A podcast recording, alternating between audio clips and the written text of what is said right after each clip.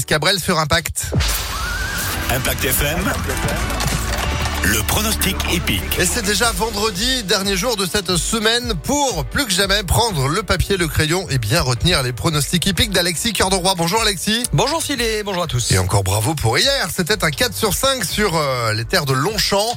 On part à Vincennes cette fin de semaine. Ouais, elles seront 14 femelles. Là, c'est lancé ce soir à 20h15 sur la Cendrée de Vincennes. Une course support des paris à la carte courue à l'attelé.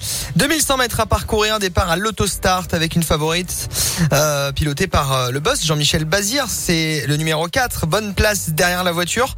Déféré des quatre pieds et surtout deux succès récents dans le sud de la France. Elle peut euh, confirmer en terre parisienne.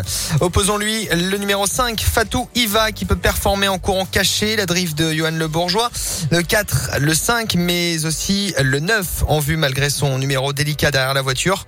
Mais déféré des 4 est piloté par Franck Ouvry, donc c'est plutôt pas mal.